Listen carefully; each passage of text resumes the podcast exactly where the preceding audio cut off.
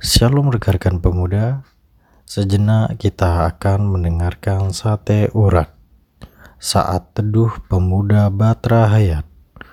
Untuk itu mari siapkan hati, pikiran, dan waktu kita Untuk mendengarkan sate urat. Sebelum itu mari kita bersatu di dalam doa. Tuhan Yesus terima kasih atas kasih dan penyertaan Tuhan untuk kehidupan kami dan juga terima kasih buat nafas kehidupan yang masih boleh kami rasakan hingga saat ini. Tuhan, sebentar kami akan membaca dan mendengar firman-Mu. Kiranya Tuhan Yesus boleh memberkati setiap hati dan pikiran kami, agar kami boleh mendengarkan firman-Mu dengan baik. Terima kasih Tuhan, di dalam nama Tuhan Yesus kami sudah berdoa. Amin.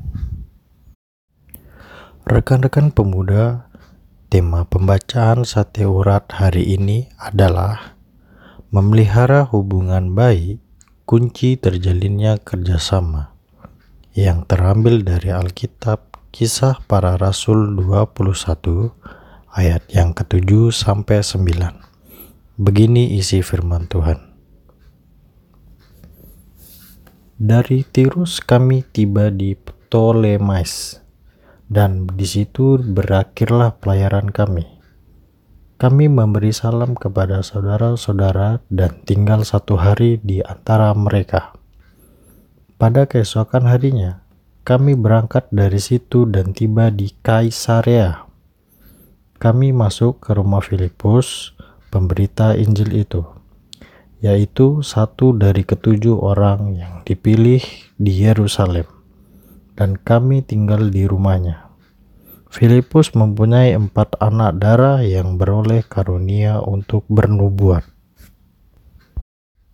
Rekan-rekan pemuda, Lukas, penulis Injil Lukas, dan kisah para rasul tampaknya bukan hanya mengangkat berbagai kisah pelayanan Yesus maupun para rasul, secara khusus Petrus dan Paulus dalam tulisannya tetapi juga memperlihatkan bagaimana Yesus dalam Injil Lukas maupun para rasul dalam kisah para rasul membangun dan membina hubungan dengan para pengikutnya atau komunitas orang percaya di berbagai tempat yang dikunjungi. Itu terlihat dalam perikop hari ini. Perikop ini merupakan bagian catatan akhir kisah perjalanan Paulus menuju Yerusalem. Ada dua daerah yang disebut yaitu Ptolemais dan Kaisarea.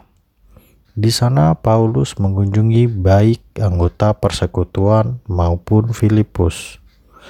Salah seorang dari tujuh diaken yang dipilih oleh para rasul di Yerusalem dalam perjumpaan itu memang tidak dicatat apa yang dilakukan, namun dinyatakan bahwa Paulus bermalam satu hari di Ptolemais dan beberapa hari di Kaisarea. Lihat ayat 7 dan 10. Ini adalah salah satu contoh baik cara memelihara hubungan baik dalam persekutuan.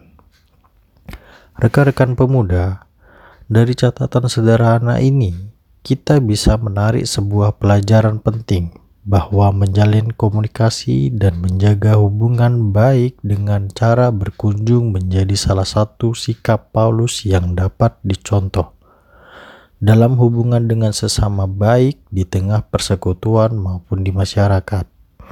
Di masa pandemi, kita masih tetap dapat menjaga hubungan baik dan jalin komunikasi dengan mempergunakan kemajuan teknologi komunikasi seperti WhatsApp, Telegram, Skype, dan berbagai media komunikasi lainnya.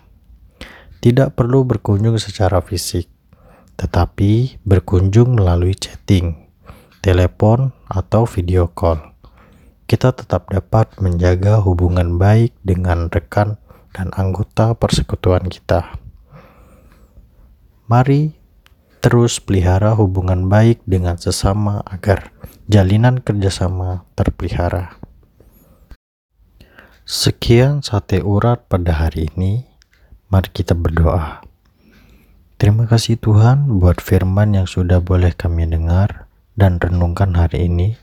Kiranya kami boleh dapat terus memelihara, menjaga hubungan yang baik dengan sesama kami.